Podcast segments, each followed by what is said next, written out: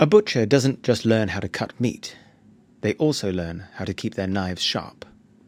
In school, it's no different. Teachers don't naturally teach excellent lessons. We have to learn a range of pedagogical and pastoral skills in order to provide our students with the personalised learning map they require. Hello and welcome to the Surbiton High School podcast. I'm your host, Anthony Sebastian, and in today's episode, I'll be sitting down with Kavita Patel, the Vice Principal in charge of staff development, and talking about the ways in which we recruit, train, and develop staff to give our students access to the best possible teachers. Stay with us. I'm here with Kavita Patel, the Vice Principal for Staff Development. Hello. Hello there. How are you today? Oh, very good. Thank you very much. So, uh, ISI, um, they visited us. They said we were excellent in all areas, and that includes your area. So I'd like you to tell us, with staff development and all the areas you oversee, can you tell us a little bit about what staff development looks like at Surbiton High School?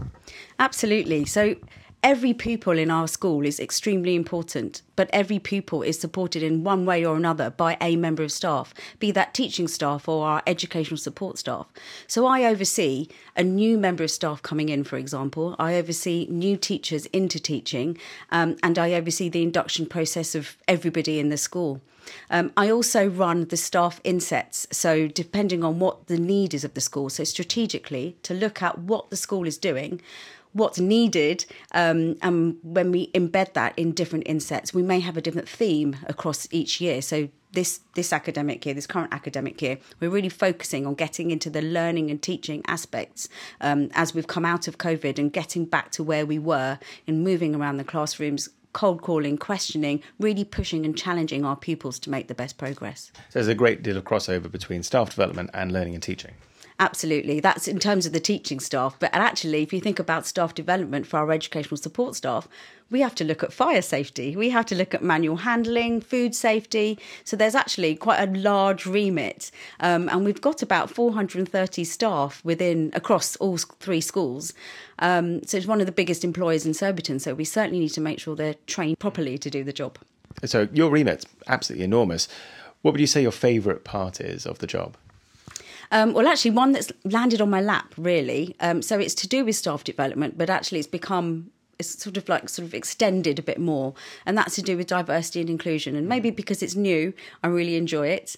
Um, and there's a, there's it's multifaceted. There's so many. If you think about the nine protected characteristics and the way that we have to really be tolerant of each other, but be aware and educate ourselves, so that we can really learn with the pupils and learn with our parents, and, and be, as I said, tolerant of all of us together in our Surbiton High School community. And you've done some excellent staff development. Um, uh, insets where you've talked to the whole school about um, about these diversity uh, policies and about moving things forward. And something to bear in mind is we've got some staff who are in their early twenties and some staff who are in their sixties.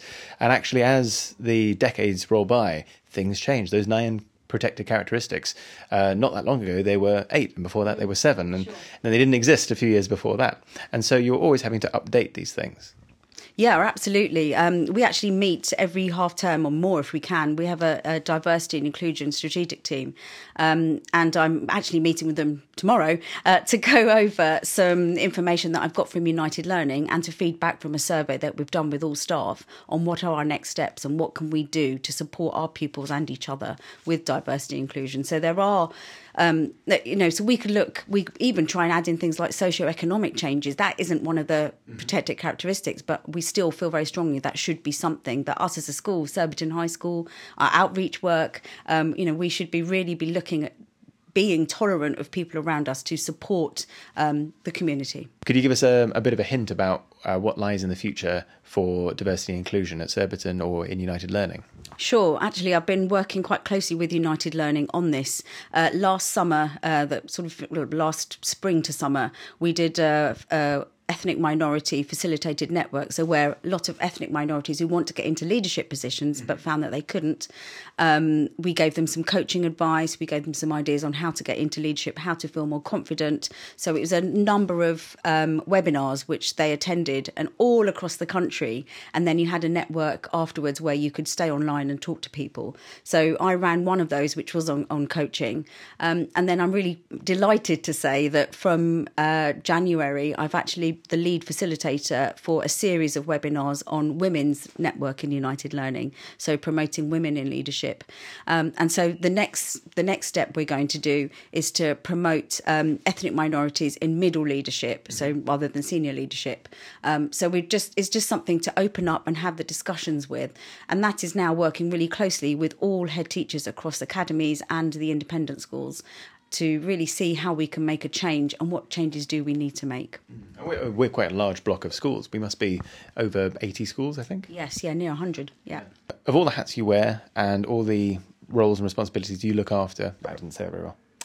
Of all the hats that you wear and all the departments you look after, uh, what would you say is the greatest challenge? Well, it's having the discussions with our amazing staff who all want to be developed, but everybody wants to have that chance to go on a course and learn further. We are working in educational establishment after all, and we all want to keep learning.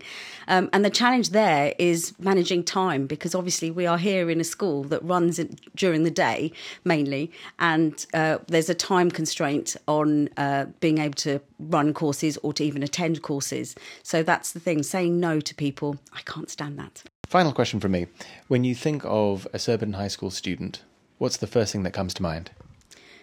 They're busy, busy people, but they're so organised and hardworking, and they do all of this with a smile on their face and with a great deal of kindness. That's great. Uh, Kavita Patel, Vice Principal for Staff Development. Thank you very much. Thank you very much.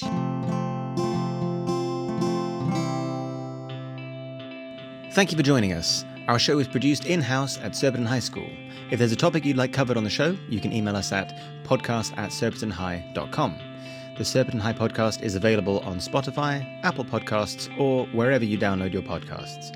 All music in this show was produced by students at Surbiton High School. I've been your host, Anthony Sebastian. Thank you for listening, and goodbye.